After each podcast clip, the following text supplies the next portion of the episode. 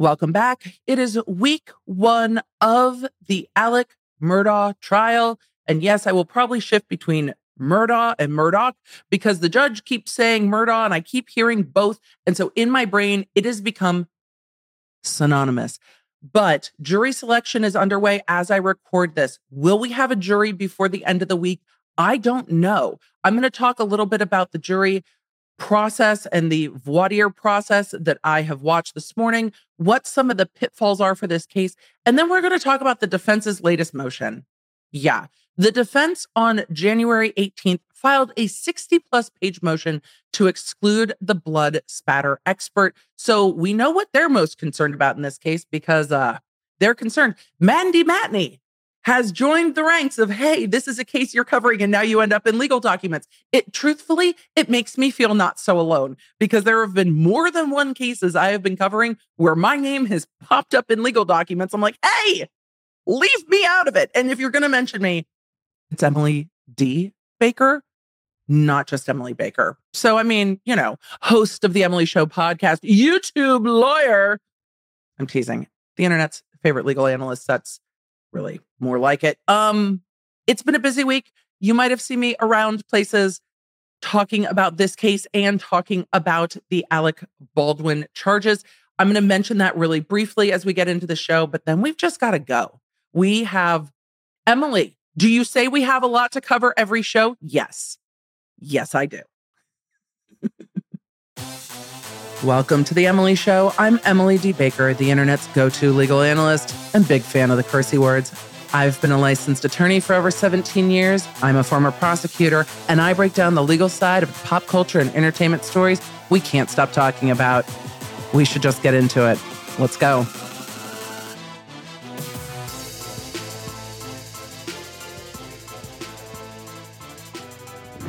Thank you to today's sponsor, Manscaped. I am so excited about the launch of this new product because it has made Dr. B's beard glorious and smooth and not stubbly and yummy. And I just want to snuzzle it. So let's get excited for the Manscaped Beard Hedger. Just in time for Valentine's Day, the leader in grooming the hair down there is now grooming more of the hair up here. No one likes a weird beard. So say goodbye to stubble trouble and help him tame his mane. Not only do I love how even Dr. B's beard is using the beard hedger, but I also love the products it comes with. All of the grooming products smell incredible. And you can get all of them in the Beard Hedger Pro kit, including the beard shampoo and conditioner, the beard oil and my favorite, the beard balm. But it also comes with a really incredible brush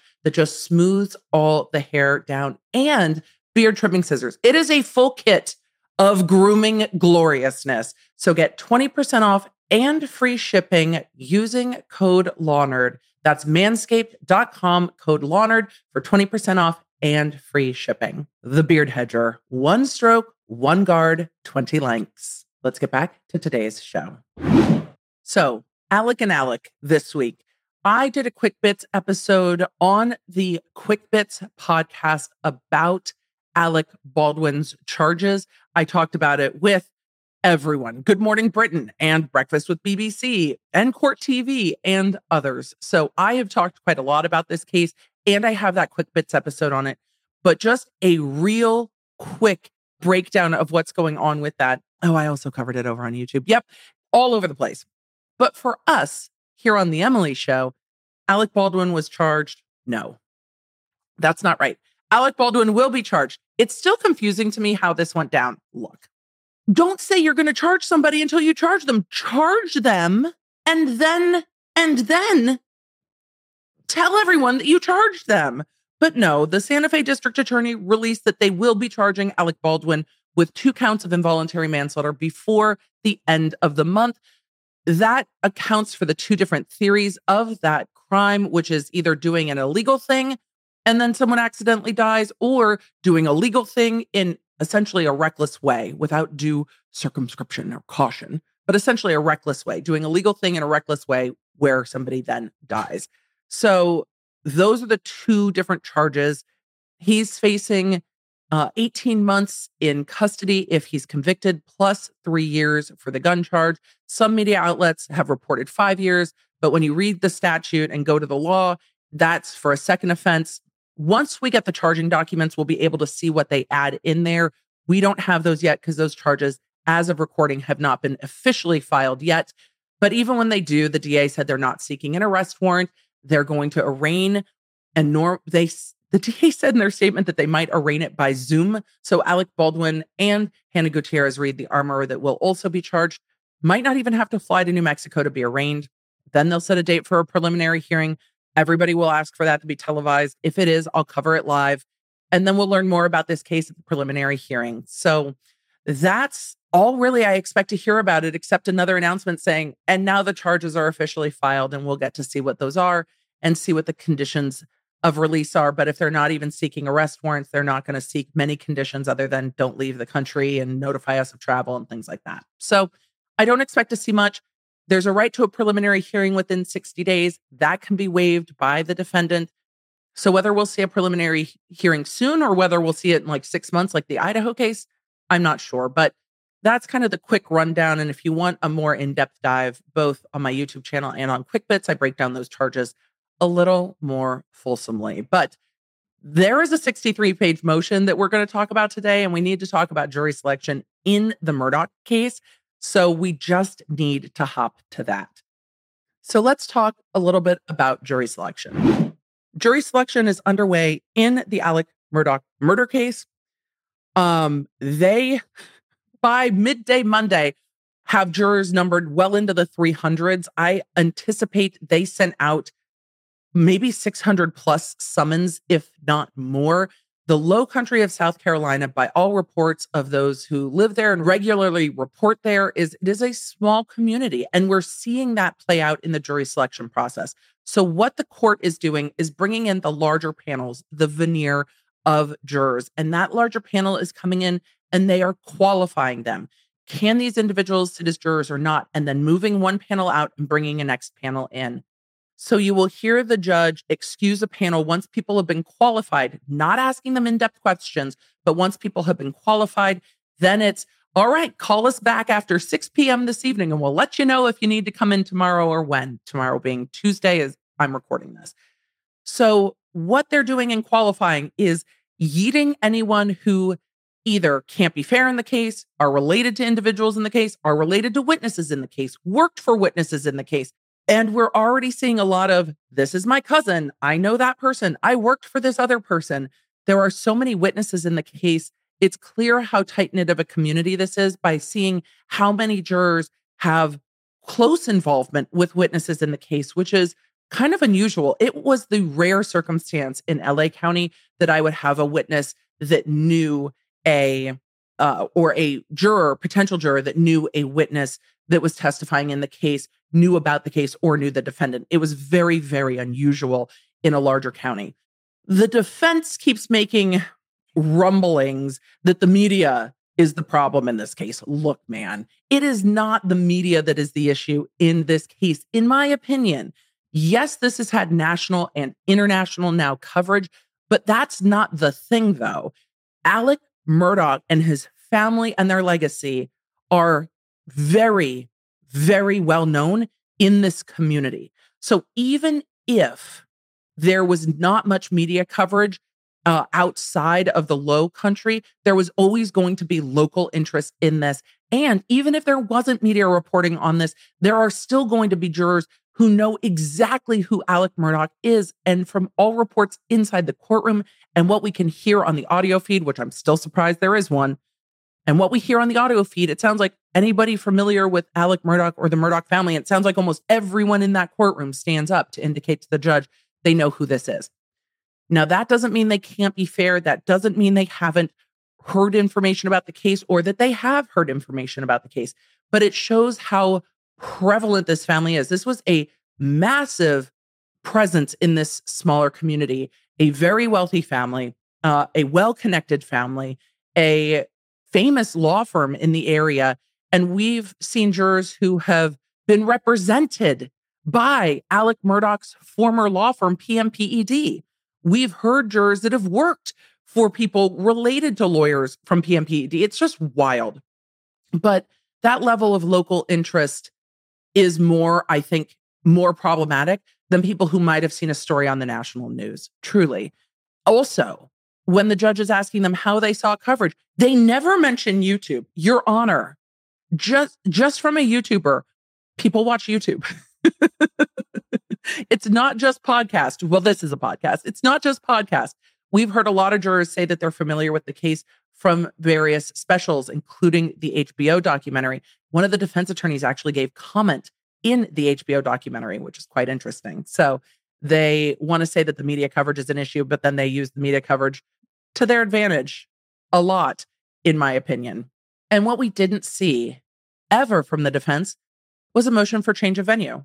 So I think that indicates to us that the defense at least believes there's a chance that people knowing who Alec Murdaugh is is to his advantage and that they are using it to their advantage. If they believed that most people in this community were going to be against Alec Murdaugh or or have a negative impression of Alec Murdaugh, then they would have made a change of venue motion ages ago. They didn't. I think they believe that once you get off of Reddit or social media or the, you know, these weird places on the interwebs, that people are largely supportive of Alec Murdaugh. And we will see that could be something the prosecutors have to worry about in this case. And that's the process of jury selection, finding out who can be fair.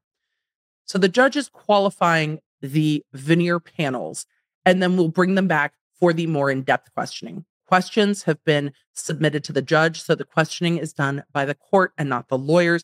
That's different jurisdiction by jurisdiction. So then we will get into the more in depth. Where do you work? Tell us about yourself. Can you be fair in this case? Into the more in depth voir dire, and that will come in the days to come. How many venires they will go through, we don't know. They're anticipating a lot of people needing to be excused, and we're we are already seeing that. But they anticipated it. I think they called enough jurors. What will be very difficult in this case is if they called for, and this is a number, I don't know the exact number, but if they called for 600 or 800 jurors to be in a venire, and they qualified the jurors and then run out of those jurors, that could delay this case because then they have to call additional rounds of jurors that have not gotten questionnaires yet, that know this case is going on, that might be watching content covering this case now that they know they haven't been called for jury duty. So that could be a very interesting thing if they run out of individuals. I think they probably tried to go above and beyond to make sure that that wouldn't happen, but it can happen. And if they do run out, they just call more. So they're going to need to seat at least 12 jurors plus alternates. This is a three, four week trial. So I think they might seat four to six alternates given the nature of the case. It could be less, it could be more. And then we'll see. We'll see the process of selecting alternates. A lot of courts don't tell the alternates who the alternates are until after they seat, you know, if they're taking extra jurors, hey, we're going to seat 18. And then at the end, we'll draw straws for who's the alternate. It helps people stay engaged because they never know if they're going to be deliberating or not. When you tell people they're the alternates, it's like, thanks, coach. Never going to play. I'm just going to sit here and uh, pay halvesies attention because, you know, you're not as invested if you're just the alternate. Sometimes people are, sometimes they aren't. So I like the process of letting alternates know when they go back for deliberations that they are, in fact, the alternate. And that's really what's going on with dire. Could this take all week? Yes. Could we start this trial and start opening statements on Wednesday? Possibly. But there are still outstanding motions that the court hasn't ruled on, and we need to talk about that after a word from our sponsor. Today's sponsor, Grove, has everything you need for a sustainable home, and they make it easy because it's all in one place, no guessing. Their aim is to make living a healthy lifestyle easy and accessible for you and your family. You can get everything from concentrated cleaners, which I love because they have glass spray bottles that are color coded. So you know your glass cleaner from your everyday cleaner from your shower cleaner. I i absolutely love a color coded system and the concentrates just go in water and then you don't have to buy plastic bottle after plastic bottle of household cleaner plus they have things like hand soap and laundry detergent even cat toys. Grove carries over 360 plastic free items. And by 2025, everything Grove makes and sells will be plastic free. With your first Grove order, they will set you up with free 60 days of VIP, which includes things like free shipping, quarterly gifts, and early access. Did I mention that it was easy? You know that this is a core component of my life, making things easy. And that is what I love about Grove. If you're ready to try it for yourself, join over 2 million households already using Grove. Go to grove.com slash Lawnerd today for your free starter kit plus free shipping with your first order. That's grove.com slash lawnerd. Let's get back to today's episode. Y'all know I've mentioned that we record a lot of these podcast episodes with the members on Patreon or on YouTube. Well, one of our YouTube be- members, Sally Beth, let us know that they announced that they would call 900. I hadn't seen that. So now we know they're calling 900 jurors. Look, chat is Bay. So thank you to the members for letting me know because look, it's it's like outsourcing your brain to thousands of people. It's really the most fantastic thing ever. And that's why I absolutely love it. So let's get into this motion. And if you want that behind the scenes access for yourself, it is in the description. Again, this was filed like literally on the cusp of trial on January 18th. It is a very detailed, it's a very detailed motion. Is this motion partly for the media? Is this the defense's last time to really get their theory out there? Yeah. Is this written as if it's partly for the media? Yep. yes, it is. Does that mean we're not going to cover it? No, sure doesn't. Because you know what we want? We want the information that's in this in this motion. I want to know what they have to say too. And this is going to be a big deal. We've seen this argued in court already. The blood spatter expert is a huge sticking point in this trial when you have two people shot reportedly at close range with two high velocity weapons. So, this is coming from defendant Richard Alexander Murdaugh. Look, the chat had already voted that we can interpose between calling him Alex, Alec, and, and Dick. His first name is Richard. Look, his defense attorney's first name is also Richard, and he also goes by Dick. So sometimes it might just be Dick. And then everybody in the chat's going to be like, well, which one? The attorney or the attorney? They're both attorneys. Okay, the attorney or the defendant. We'll see which one we're talking about when we get there. Defendant, through undersigned counsel, you know, Dick is asking for Dick, asks the court to prohibit the state from offering at trial any testimony regarding blood spatter from Tom Bevel, any other principal associate or employee of Bevel, Gardner, and Associates, or any officer of the state or any other person whose opinion derives from Mr. Bevel's work product as a sanction for Mr. Bevel and the state's deliberate refusal to comply with the court's order compelling production of documents related to Mr. Bevel's opinions. So, this is truly a motion for sanctions. The sanction here being fine, you didn't turn over what you're supposed to turn over, they don't get to testify. Further, Mr. Murdaugh requests the court award him costs and attorney's fees incurred with the motion practice concerning Mr. Bevel. Mr. Murdaugh asks that the court delay considering this request for cost until after trial. Your Honor, we don't know how expensive this will be until we're at the end. The introduction on these are like the facts. We're not going to go through all of this. We're going to quickly go through the facts. On June 7th, Alec Murdaugh's wife, Maggie, and son Paul were brutally murdered near the dog kennels at the family home on Moselle. As on Moselle Road, called, well, referenced as Moselle throughout this trial. As Mr. Murdaugh has noted in previous motions, the state immediately decided Alec was guilty. Before anyone collected, investigated, or reviewed any evidence, and unable to build a solid case against Mr. Murdaugh to present in court, instead engaged in a campaign of selective and deceptive leaks to news media to convince the public that Murdaugh is guilty before he has tried look man. when I said this motion was partly for the court and and a lot for the public, none of this is really the full background of the thing. And this motion is to exclude blood spatter expert testimony. So why are we complaining that they believe that the prosecution has leaked things to the media? Remember, it took the prosecution over a year to charge Alec Murdaugh of these murders. So their thing is look, they can't prosecute him in the court of law, so they're prosecuting him in the court of public opinion through selective and deceptive leaks to news media. It goes on to say perhaps the most extraordinary leak occurred in April 2022 when the state told, and again, well, No, Emily, keep reading and then explain. When the state told FITSNews that, quote, a shirt worn by Alec Murdaugh on the night his wife and son were murdered was found to have a significant amount of high velocity impact spatter on it from at least one of their bodies. And that, quote, the presence of this forensic evidence on his clothing could have only come from one thing, i.e., quote, the spatter indicates that Murdaugh was physically close to one or more of his family members when they were shot. Mandy Matney, high velocity impact spatter, directly ties Alec Murdaugh to the double homicide, sources say. FITSNews, April 26, 2022. He goes on to say the only possible motive for this leak was to convince the public that Mr. Murdaugh was guilty of the murders before trial, even before he was formally charged. This leak was an extrajudicial statement made on behalf of the state with the deliberate intent to prejudice the present proceedings. It was also a lie. Mandy Matney took to Twitter to indicate that that statement made in this motion is not accurate. So it will be interesting to see how this plays out. But again, this doesn't this isn't a sanction being sought because the the prosecution or police may or may not or allegedly they're alleging it leaked something to FITSNews.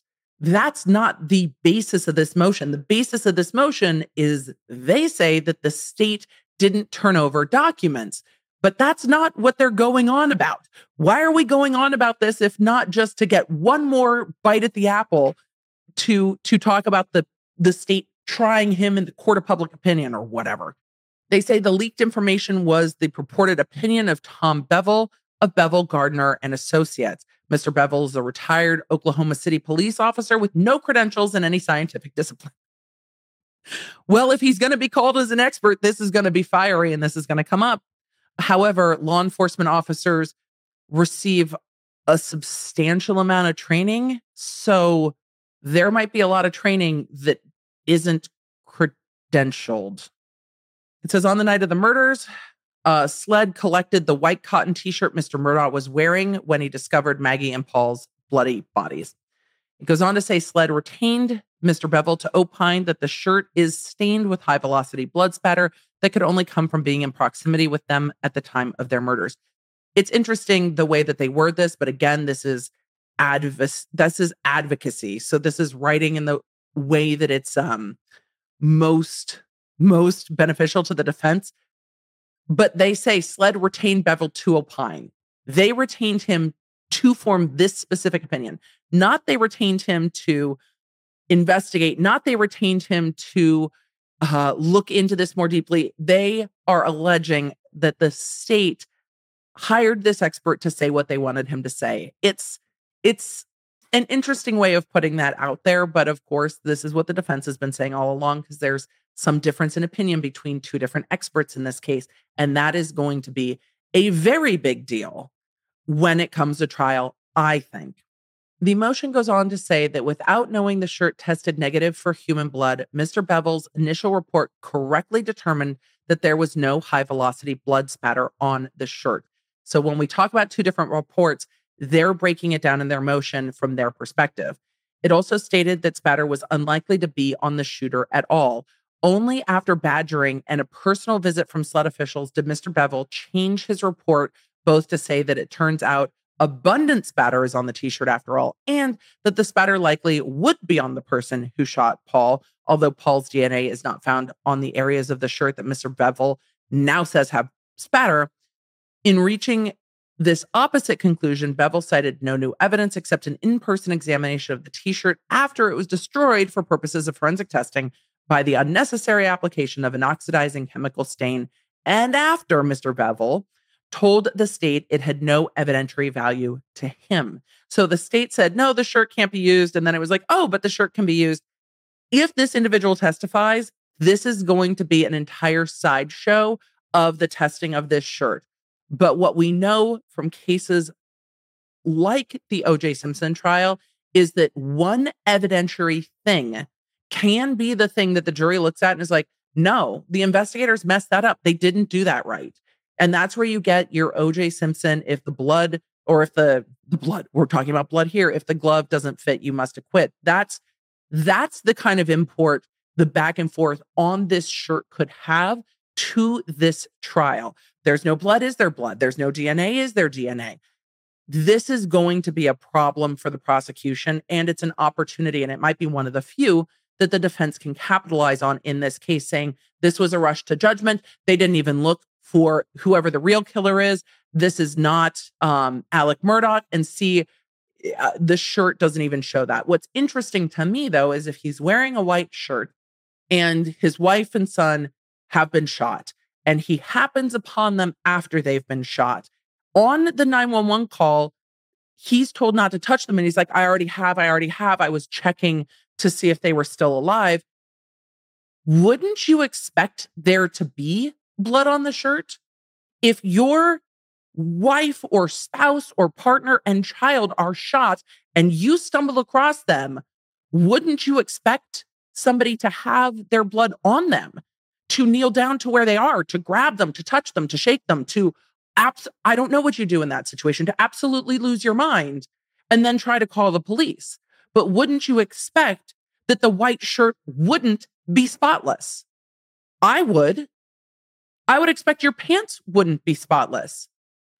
And if he's already told 911 that he has touched them, then why don't you see where he's wiped a hand on his pants or wiped a hand on his shirt to try to dial 911 after he's grabbed his wife or after he's grabbed his son to try to see if they are still alive or to try to figure out what is happening. I would expect a shirt to have staining, not spatter. That's what I would expect. But if you have spatter, it's something entirely different. And if you don't have a ton of spatter, then could you have someone who was wearing an overshirt or an overcoat and then took it off? And if you stumble upon someone you love like this and aren't worried about people thinking you did it, I think you're probably not going to worry about the fact that you have their blood on you because, of course, you do, because you've stumbled into the unthinkable and have touched them because, of course, you have. So it's interesting to me the lack of blood staining. I don't know if the prosecution's going to argue that or not, but we'll see what they say about the spatter. But this expert, if this expert is called to testify, then this is going to introduce problems into this case based on the two different reports. And then if he has anything else in his history or other cases he's testified in, because this is what he does, those will come up too. This could be a full day of testimony, this blood spatter expert about this blood spatter expert, and shifting the focus from Alec Murdaugh to Mr. Bevel. Well, your first report said this, and your next report said this. The defense is waiting for this person to testify. And I wonder if this motion is kind of a red herring to make the prosecution double down on this expert. Because if you double down, it gives the defense something that's got questions and something they can tangibly point to. See, these two reports are different. See, this is the prosecution reaching. This is the government overstretching their authority. And it gives them something to argue that could put doubt into the minds of the jurors. But for a prosecutor, it takes a lot of courage to not call a blood spatter expert when you are alleging somebody shot their wife and son with high velocity weapons and two different high velocity weapons. I'm very interested to see how this plays out because this is a tactical decision that this prosecutor would have talked to with everyone they know and will probably in their mind be going back and forth on. Maybe not. Maybe there's other evidence they know that makes this make sense in the puzzle piece that is a trial. We'll see. Dick Harpootlian in this motion argues that all of this came to light because SLED disclosed a copy of Bevel's first report by mistake and because Mr. Murdaugh's counsel requested a microscopic examination of the t shirt. It shouldn't be a mistake. Reports had by the state go to the defense. That's how that works. Mr. Murdaugh's counsel requested microscopic examination of the t shirt, forcing the state to admit it had been destroyed. By destroyed, they don't mean like incinerated. By destroyed, they mean that it had been tested with chemicals that made it so it couldn't be further tested. Based on the destruction of the t shirt and evident bad faith conduct surrounding the spatter analysis, Murdaugh moves to exclude it under state versus Cheeseboro and ask for an evidentiary hearing. Mr. Murdaugh also moved to compel production of Bevel's case file, including communications, photographs, and other documents given to or received from him by SLED. The court granted the motion to compel orally on December 9th, 2022, in writing on December 19th, 2022. And then they go through the timeline of this blood spatter expert.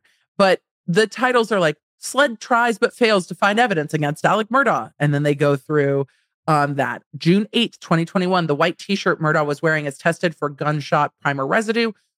Only three particles of GSR are found. Interesting, because GSR indicates you're in the area of a gun when a gun went off. But also, here's my other question on that. Because, prosecutor, if you're going to argue defense that GSR is found, and again, this leads me to believe he could have been wearing something over the white shirt and taken it off. But if you are touching um, Maggie and Paul to the point where it's like, oh, well, he touched them. So gunshot residue got on him because it was on them. Then why isn't there blood? More blood, blood from touching them after they have been shot with high velocity weapons. It's this this would not be a scene with a little bit of blood. This would be a scene with a lot of blood. Um so if if you're close enough to get gunshot residue on you, aren't you close enough to also have blood on you?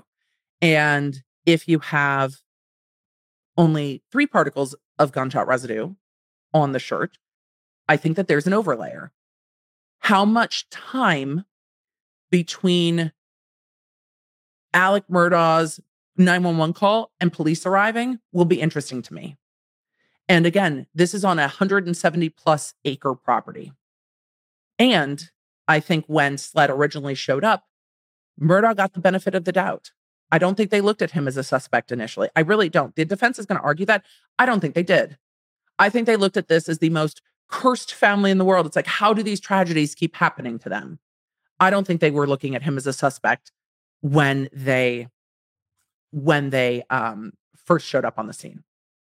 So they say only three particles of GSR are found, which SLED analysts believe is consistent with transfer from recently holding a firearm and not necessarily indicative of having recently fired a firearm. What firearm are you holding? On June 9th, a small cutting is taken from the front hem of the t shirt and tested with a presumptive test for blood, in which hemoglobin catalyzes the oxidation of colorless, I cannot pronounce phenolphthalein well. I don't, I, these are, these are the things I ask my experts before trial. I'm like, can you remind me how to pronounce these things? And I still got it wrong every single time. And they would correct me. And I'd be like, thank you. I can't. A presumptive test only indicates the possible presence of blood. Possible presence of blood. Many chemicals, including fabric detergent residues, can also cause the oxidative reaction. So the test is not conclusive. The cutting responds uh, positively to the presumptive test and is tested for DNA. So, presumptive test for blood, yes, then they test it for DNA.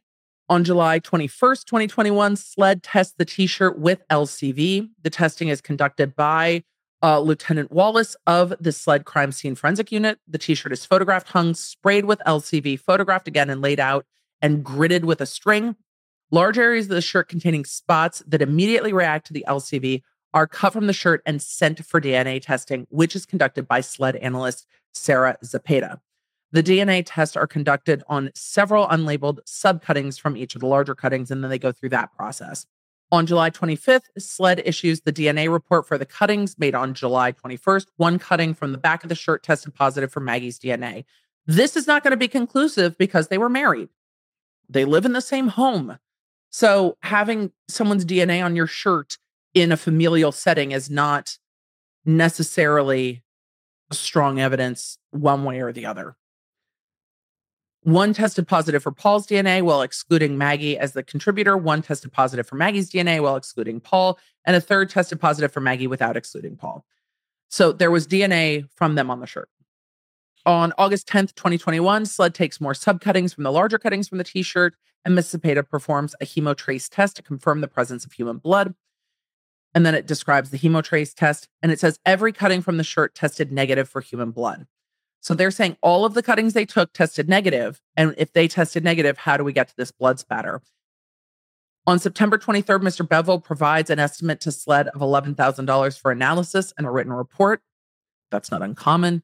And then they go through the additional testing. So we're getting testing after testing after testing on this shirt.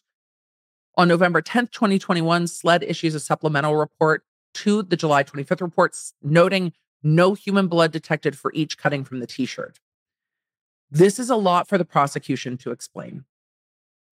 On December 15th, Lieutenant Gett tells Mr. Bevel the case documents will be transferred via evidence.com. And in the event any physical evidence is needed for your work, Lieutenant Wallace will coordinate shipping this to you.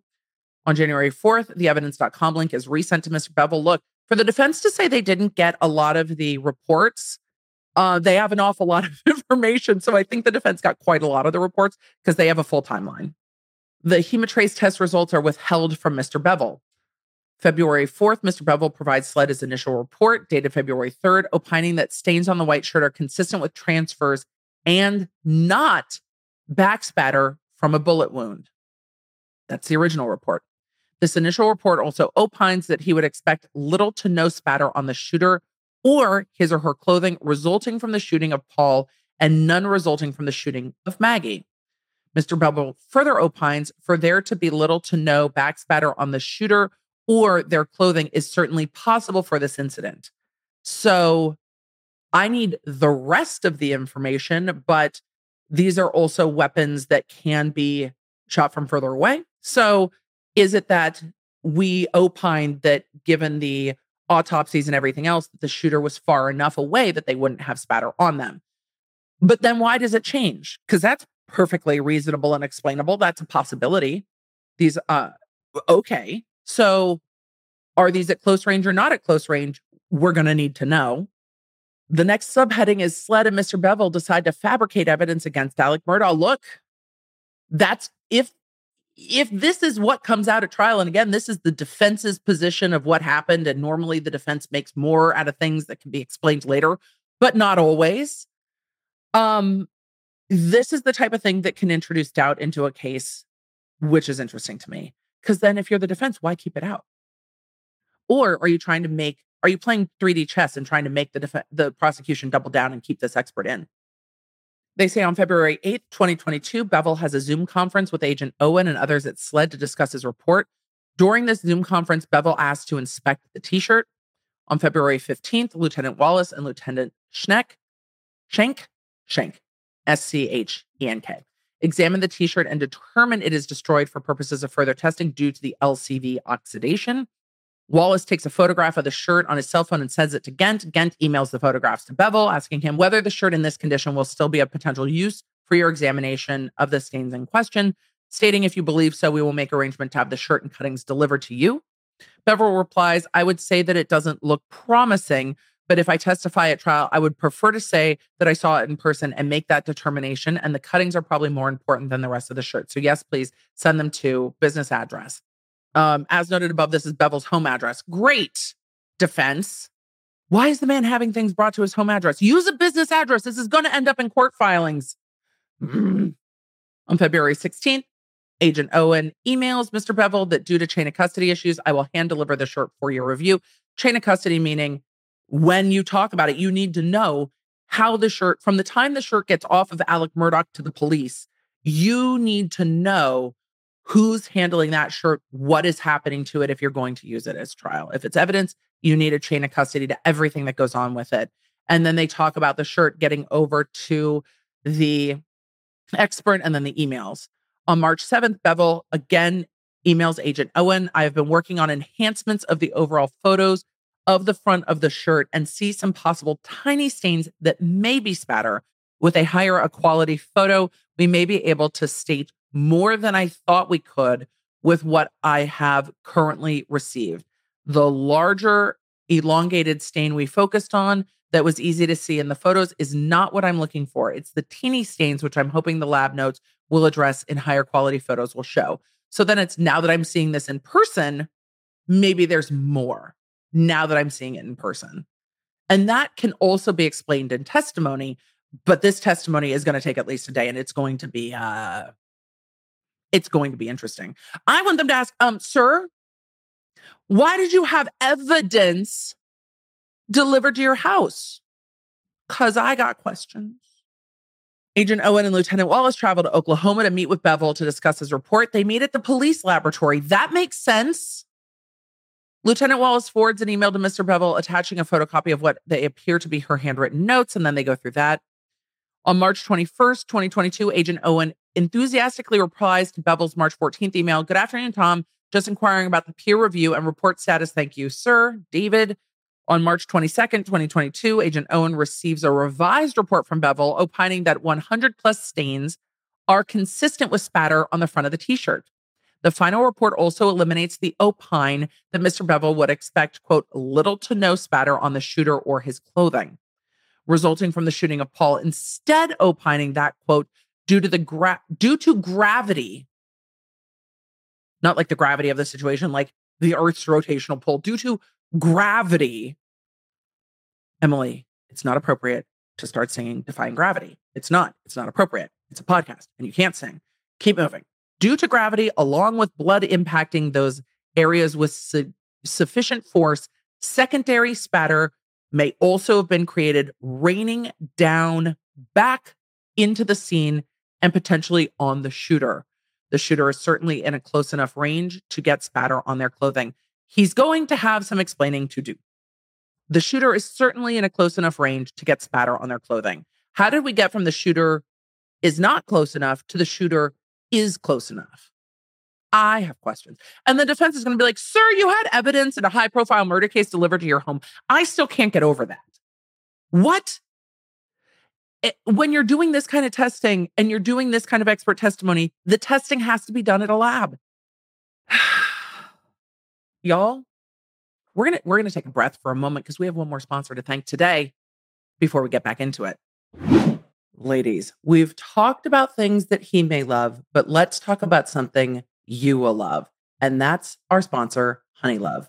Honeylove is revolutionizing the bra game and making it really easy to feel supported without being poked, prodded, gripped, grabbed, and tweaked You'll immediately feel and see the difference. And for a limited time, you can get Honeylove on sale. I know I'm picking up more things for myself. I absolutely love the crossover bra. So try Honeylove for yourself to get 20% off your entire order at honeylove.com using code LawNerd. I wore the crossover bra recently to film a sit down with Hulu because I didn't want back bulges from my bra when they were filming me. It was something that made me so nervous and knowing that that would all be super smooth made me feel so much more comfortable sitting down in front of the cameras. I think that you will love it. Go and give it a try. Honeylove.com. Use code LawNerd, support the show and support the girls. Give yourself a little bit of love. Let me know what you think. Let's get back to today's show. I'm really interested to see how this sorts out from the first from the first report to the second report because if you give the opinion, oh, it makes sense that the shooter would have no blood on them, to then get to the opinion, well, maybe it was missed and gravity pulled it back down onto the shooter. It's, we have questions. We have questions. Agent Owen confirmed receipt that he and Mr. Bevel, quote, is Ken Martin the only that did peer review? I was under the impression that there would be a roundtable of five to six colleagues. Ken Martin is an associate employed by Mr. Bevel's firm. March 23rd, Agent Owen discussed the revised report with Mr. Bevel based on emails that day and the previous day. The nature of the discussion appears to be to correct typos in the revised report. I mean, that's fair. It's like, sir, sir, we have to, we have to put this in front of a jury. Can we please correct the typos? Can we please correct the typos? The identity of those recognized bloodstain pattern experts is undisclosed. So who who has talked about it? On March 29, 2022, Mr. Bevel provide, provides his final report, largely identical to his previous revised report, but adding the following at the end. The t shirt has been evaluated by six recognized bloodstain pattern experts, all agreeing that the best explanation for the stains on the shirt are spatter from approximately the bottom third to the top of the shirt and transfers on the bottom third down to the hem of the shirt. All agree they cannot identify some other mechanism to create the distribution and sizes of the questioned stain spatter. And the defense says those experts are undisclosed. Who are the six people? This addition is obviously a response to Agent Owen's request on March 22nd, 2022, for a roundtable of reviewers agreeing with the report. On April 20th, 2022, Bevel sends SLED an invoice for 10,000 plus dollars. The invoice addresses for payment remission is the home address of Craig Gravel, a retired Oklahoma police officer who is a partner at The Associate. I don't know why the defense felt the need to include photos of these locations, but why aren't these going to offices? April 26, 2022, SLED leaks the blood spatter evidence to FITSNews in a calculated attempt to prejudice criminal proceedings. Look, I understand where the checks are going is concerning, but in a public motion, they are putting in who it is, what their job is, the address, and a photo of the location for what purpose. They've done it twice in this motion. They know this motion is going to be reviewed by the media. For what purpose is that in there? And this is a public document that anyone can go grab from the court, not redacted. A, those who are involved in this uh, company shouldn't be using their home addresses for this because this is the risk that you run. That if you are using your home address in an official capacity, that then there's a defense attorney who's going to be like, oh, by the way, this person by this name who had this job and is retired from here now lives at this address. Here's a photo. But it feels unnecessary to include that in this motion for me. Maybe I'm reading too much into it, or maybe it's sought to intimidate people. I don't know. It feels extra.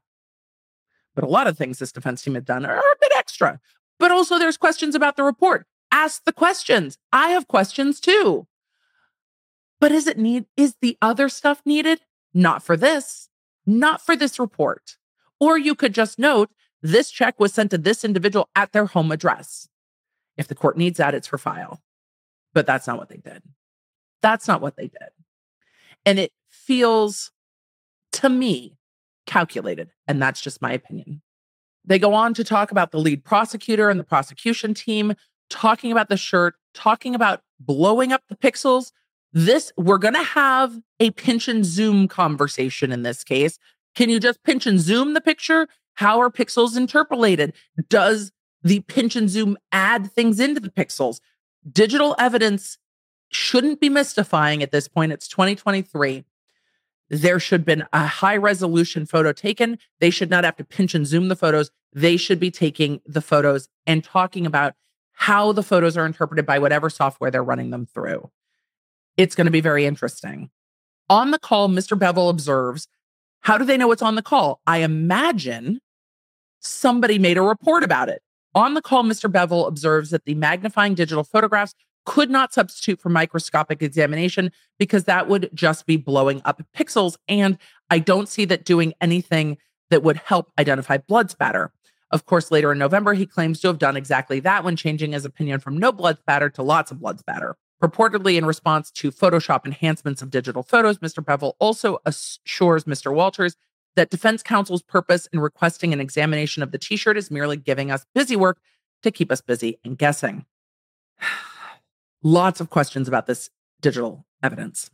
On November 23rd, 2022, Mr. Murdaugh files a motion to exclude at about noon. The basis for the motion is destruction of the t shirt. And we covered on YouTube the hearing about this. The motion includes a request for an order compelling production of all communications between Mr. Bevel and the state. At 3:30 p.m., the state produces a set of communications with Mr. Bevel. These emails reveal to the defense that when Bevel could not usefully examine the shirt, he used Photoshop to edit the color of the stains on the shirt. And that was his assisted, uh, and that was his asserted basis for changing his opinion. Photoshop. It goes on to say on November 28th, Murdaugh files a motion to compel Bevel's records and all communications. And then it talks about the court granting that. On December 9th, the court hears the motion to compel materials regarding Mr. Bevel. The court orally grants the motion from the bench. And then they talk about the court formalizing that motion later and talks about trying to get all of the information, which they are entitled to and deserve. On December 18th, 2022, Mr. Bevel writes a supplemental report regarding his at home quote unquote science fair experiment. That's the defense's word. Based on his purported discovery in his garage or kitchen or wherever that Hematrace always returns a false positive when tested on surfaces previously treated with LCV. He concludes that negative Hematrace results for Mr. Murdaugh's t shirt are not relevant to whether blood spatter is present on his shirt because it was treated with LCV before it was tested with Hematrace. They should know that. That should be known. It should be known. Like if you do this kind of testing, it's going to negate this other type of testing. On December 21st, three and a half hours before the scheduled call with Mr. Bevel, the state produces Bevel's supplemental report on his quote unquote science fair experiment. Mr. Waters called about one hour before the production to alert defense counsel. On the call, Mr. Waters, this is the prosecutor, sounds embarrassed. He seemed unaware Mr. Bevel was performing quote unquote science fair experiments at his home in Oklahoma to disprove the results of tests conducted in SLED's brand new multi million dollar forensic laboratories. If you have a battle of the experts, you sure as fuck don't want the experts to be from the same side. What you don't need is the prosecution's um, hired expert and the law enforcement to have a battle betwixt themselves because you know what that gives the defense opportunity to do? Yeah, argue doubt, argue reasonable doubt. Sure does. Sure does create a problem. Footnote one is an article about new SLED lab, biggest chunk of 100 million requested by law enforcement agencies for construction. Defense counsel postpones the call with Mr. Bevel. It has not been rescheduled. Well, it's a bit late now. December 28th, Mr. Waters prosecutor responds We have been actively working on this issue around the holidays. We were hoping to get it uploaded before Christmas by Dropbox, but SLED got a text from Mr. Bevel Friday the 23rd that it was going to take 13 hours. So he bought an external hard drive to send. I'm advised by SLED that the hard drive is, in fact, FedExed by Mr. Bevel and is due to be out for delivery to SLED uh, headquarters. So the expert had to put all of his information on a hard drive and ship it over Christmas. On December 29th, defense receives a copy of the hard drive from Mr. Bevel. It contains 46 gigs of materials. There are no quote raw image files. There are no Photoshop files. Oh, it sounds like Amber Heard's defense discovery production. You shouldn't have the prosecution not not doing it. And this is going to the prosecution is responsible for what their experts turn over. At the end of the day, the prosecution can get in trouble. Their case can be hampered. In a civil case, it's different. But in a criminal prosecution, not turning over raw images and the Photoshop files and whatever else is going to be a potential problem. There are no photographs whatsoever except for a slide contained in a PowerPoint presentation and a very low resolution resolution JPEG image labeled slide 1 and slide 2. I bet you the prosecutor called up this expert and screamed at him. Mr. Bevel produced no notes or analysis notes regarding any spatter. It's like, "Sir, we hired you, we paid you. You have to turn this over." You can't not turn over your files. You're an expert in a criminal case for the prosecution. You're obligated to turn it over. Do not fuck this up. But this is a problem. unfortunately, we don't have the prosecution's response. We'll hear it in court. This is going to have to be addressed before trial, which started today. December 30th, the Attorney General's office produces its own communications with Mr. Bevel. Mr. Bevel is a problem.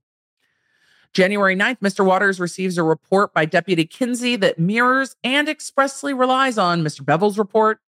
January 13th, the state produces Deputy Kinsey report to the defense. January 18th, this motion is filed. Let's talk about Deputy Kinsey's report real quick. Deputy Kinsey's report is organized around the same 12 investigative questions with Mr. Bev- that Mr. Bevel used in his report and essentially paraphrases Bevel's opinions on those questions with one notable exception in response to IQ4. Are bloodstains on Alex's white t shirt consistent with back spatter from a gunshot? Deputy Kinsey repeats Bevel's paraphrase or phrase about 100 plus stains, then opines, quote, the smaller stains that are present after treatment with LCV appear to be high velocity impact stains only caused by a gunshot or high speed machinery. But he then pivots 180 degrees to include, quote, after consideration of the original opinion, analysis reports, and follow up examination, this expert cannot render an opinion on IQ 4 above. There is inconsistency within these experts, and I want to know how the prosecution is going to address it. We're going to have to wait and see. But there is inconsistency within these experts as presented by the defense. Could the defense be interpreting things in their own way? Sure. Could there be a reasonable explanation? Maybe. But they've raised questions in this motion. And if they are able to argue this way to the jury with a straight face after the state puts in this evidence, there are questions here. They then go on to argue the legal standard, that the court has not met that standard, and that the court has not adequately turned over documents. They also include other layouts of the crime scene where um, Maggie and Paul were found. And we know we're going to see some of those graphs when this comes to trial. It was included as exhibits to this motion. This is going to be an issue in trial. It might not be the only issue. We know that the defense's whole job at trial is not necessarily to prove who did it. They're not going to try to prove an alternate theory. I don't think they should, but to try to prove it wasn't Alec. And so that is their job is to poke holes in all of this and say, see, there was such a rush to judgment. They did all of this and messed it all up. And that might be enough for doubt. We don't know. We've only seen the motions. The motions are advocacy. They are not the evidence as it comes out in court. But this seems like a giant cluster around the blood spatter in a case where a lot of people can't wrap their head around the allegation that someone would kill their own family members. Then again, Alec Murdaugh hired someone to kill him. If I'm the defense, would I maybe? No, you can't argue it as the defense. Me, prosecutor brain, would you just argue he hired someone to kill them? I mean, he hired someone to kill him. Doesn't help in this case. They're not alleging that Alec Murdaugh hired someone to kill Maggie and Paul. They're alleging that he killed Maggie and Paul. And that is a very different case. It's going to be very interesting to see this uh, play out. There are updates in other cases I've been covering it, and I'm going to try to do those at the beginning of each Emily show in the weeks to come before I talk about what's going on in trial, and then doing very brief summaries of the week in trial on Friday in the Quick Bits podcast. That is my plan going forward. Lots of Murdaugh trial coverage. Buster Murdaugh, the son, is on this witness list. Are they going to call the surviving son? He was on the phone with his father. Um, are we going to see videos from social media that shows that Alec Murdaugh was at the crime scene when he said he wasn't? We're hearing that those are from Paul Murdaugh's Snapchat. I don't know, but I'm very, very interested to see how the prosecution proves this case, how this evidence comes in, and what ends up happening with this pretrial motion. What's going to happen with blood spatter? And should the defense be trying to keep this out? Or do you introduce the incompetence, or I can't say it's incompetence because it's just how the defense is, is perceiving it and arguing it. But do you let this all come in and then argue, see, they're just trying to do anything they can to prove that it's him. This is overreaching by the government because they're incompetent they couldn't find the actual murderer. See, their own experts don't agree. How can you, how can you, ladies and gentlemen of the jury, know that this man did this beyond a reasonable doubt when even the experts can't agree. The prosecution's own experts can't agree. You must acquit. I could see that being argued. But there are questions here, and questions lead to doubt. And that is something this case does not need. This needs to be a very tight case when you are accusing someone of the worst and when a jury's going to have their their work cut out for them wrapping their mind around a motive for a crime like this. I can't wait to hear your thoughts, law nerds.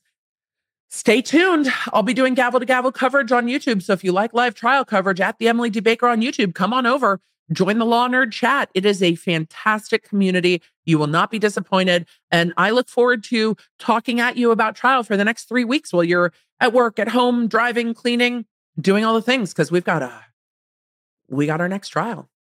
So thank you for being here. Thank you for being nerd. It's time to raise a glass, or in my case, a Stanley, you know, fuck ton of water. I was going to say something else, and I was like, no, it's actually just a fuck ton of water because we need to stay hydrated. May your families be well. May your that was not the way I start, but that's what's on my mind with this case. So we're just going with it right now. May your families be well, first and foremost. May your, you know, Wi-Fi be strong. May your toilet paper be plentiful. May your grocery store not be out of random stuff every single time you go. I cannot I cannot predict it anymore. And may the odds be ever in your favor. I will see you in the next one and I will see you on YouTube for live trial coverage. All right, law nerds. I don't know how this one's going to go, and I'm very interested.